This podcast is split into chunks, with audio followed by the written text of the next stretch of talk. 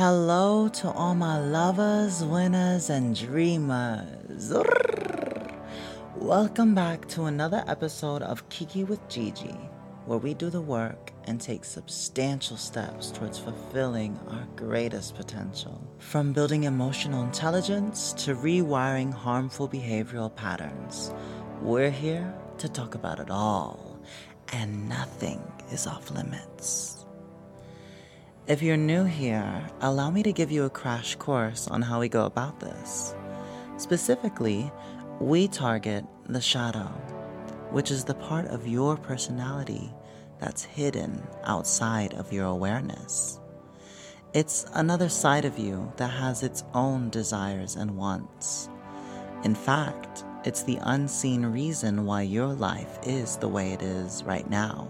While you have your own desires and dreams, your unconscious shadow might not agree with what you want. And this is where behaviors like self sabotage come in. Whether you like it or not, your shadow has more control over your life than you do. And until you get yourselves both on the same page, you'll continue living the same cycles you've been repeating your entire life. This is where shadow work comes in.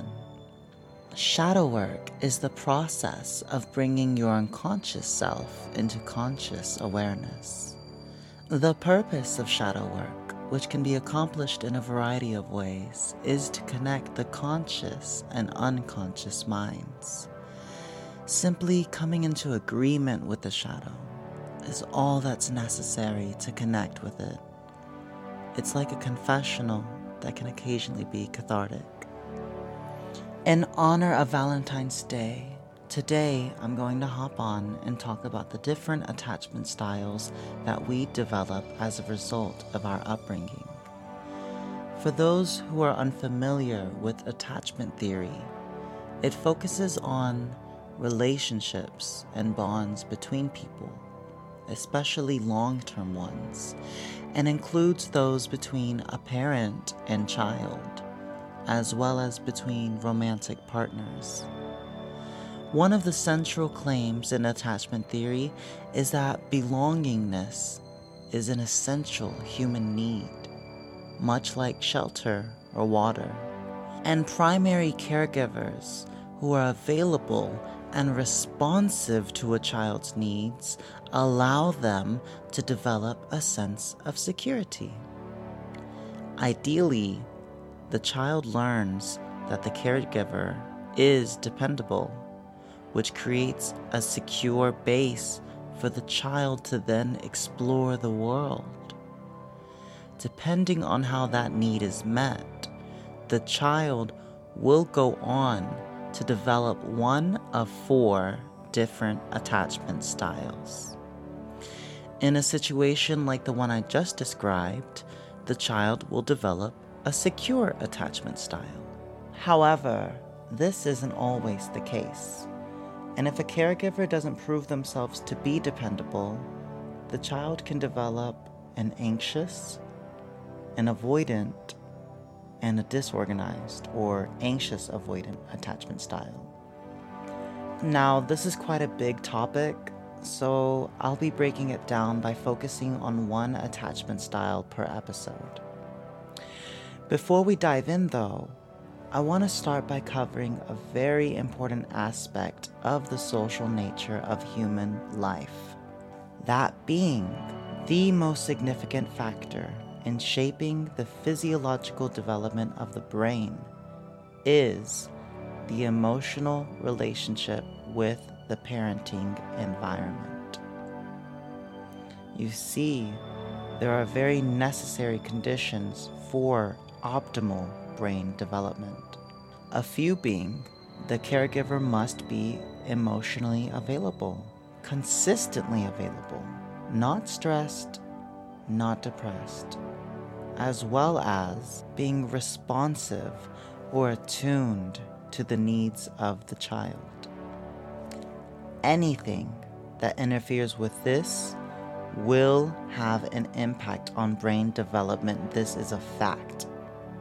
The interaction of the environment is how the brain develops. Now, of course, there's the genetic side of it, the coding of the potential of it all, as well as the trajectory of development in terms of what circuits will develop when.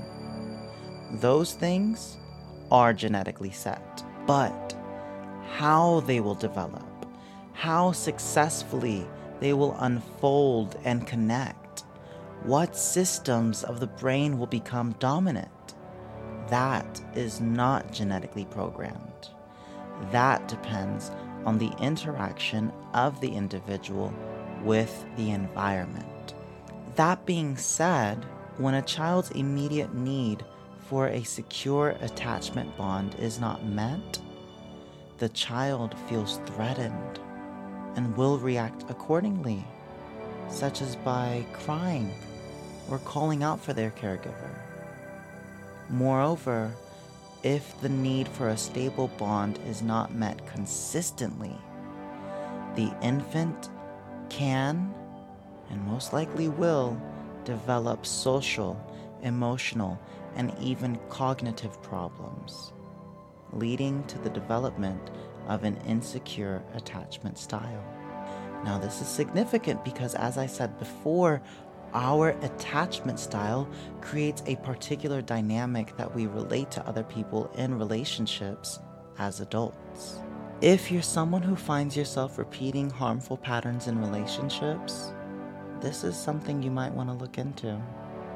Chances are there are wounds stemming all the way back from childhood that are still affecting you in ways you aren't even aware of. So, the style we're going to be touching on today is the anxious attachment style.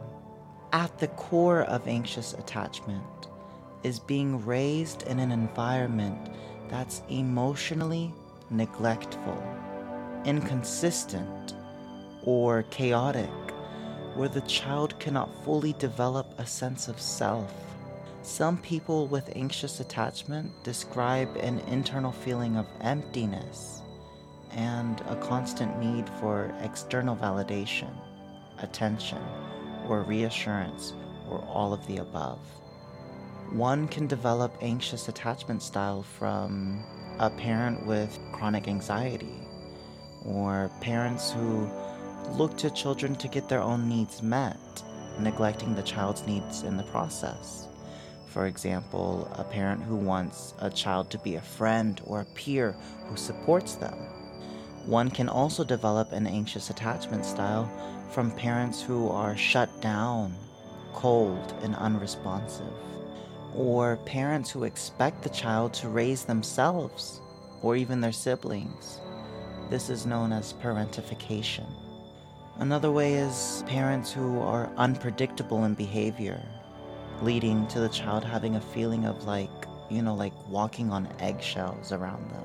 You can also develop anxious attachment from parents who are highly protective, meaning that they more than likely have an anxious attachment style themselves. And finally, you can develop anxious attachment from a parent who has this kind of like Jekyll and Hyde persona, you know, like where they're different in public than they are at home, but like in an extreme sense. It's common for those with anxious attachment to have an intense fear of being alone or having like a high level of conflict within relationships. You know, having issues with communication and subconsciously sabotaging relationships. In adult relationships, anxious attachment can manifest as like a strong abandonment wound. You know, like a fear that you'll be abandoned or left like you were when you were a child. It can also manifest as like feeling anxious or suspicious of partners when in relationships. You could look like obsessing over partners, or even outside of romantic relationships, it can look like saying yes to everything and overbooking yourself. You know, like not having or setting boundaries, chronic people pleasing, and even self betrayal or self abandonment for the sake of love. Now, in no way do I encourage self diagnosis, but if some or all of this describes you, again, it might be something you want to look into, as any insecure attachment style can be a major blockage to love in all its forms. The thing about anxious attachment is that a central theme surrounding it is abandonment. When we experience emotional abandonment as children, it can leave us feeling anxious, distrustful, inadequate, and ashamed. These feelings frequently follow us into adulthood and make it challenging for us to establish healthy, dependable relationships. Now, personally, I actually have a disorganized attachment style, also known as anxious avoidant attachment or fearful avoidant. So, while I may not have just plain old anxious attachment, I do kind of like understand what it's like. You know, for me, I'm currently working on being grounded and centered and moving from that place. But if there's a situation where someone is not there for me when I feel like they should be, it does evoke an emotional response, you know? I get sad or mad or confused or maybe even all three. And that's the power of implicit emotional memory. It rules us really, and we don't even realize it. So it's very important to become aware of these things, you know? Becoming conscious of the issue enables you to notice that emotion rising up. And then you go, aha, okay, what's that about? You know, you recognize it.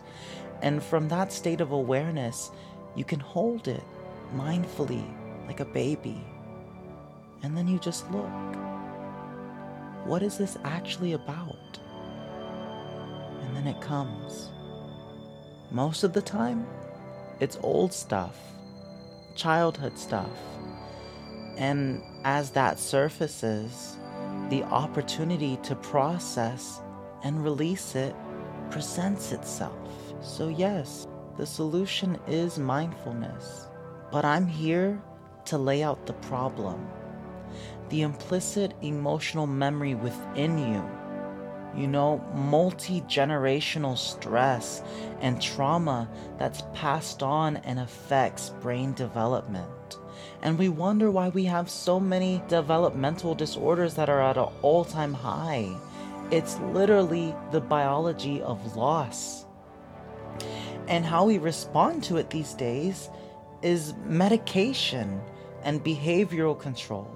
And I think that's part of the problem.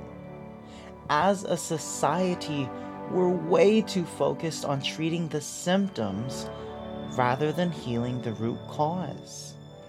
As a child, being abandoned is like being punished simply for having needs, specifically, a need for understanding and attachment. This can lead up to a person not developing a healthy assertive ego, which eventually builds up into a habit of self abandonment and this prevents a person's ability to develop discernment and results in falling prey to people who are not well intentioned. They'll sniff that shit out and they, they just know what to say to hook you. And once they've got you hooked, it's it's downhill from there. The shadow belief behind all of this is that identifying your own needs threatens your own survival because you are made vulnerable to being abandoned again.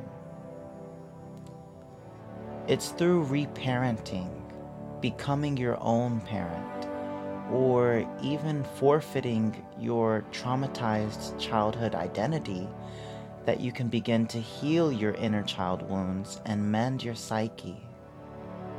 As a result, you learn to give yourself fulfillment and the love you have always sought from others.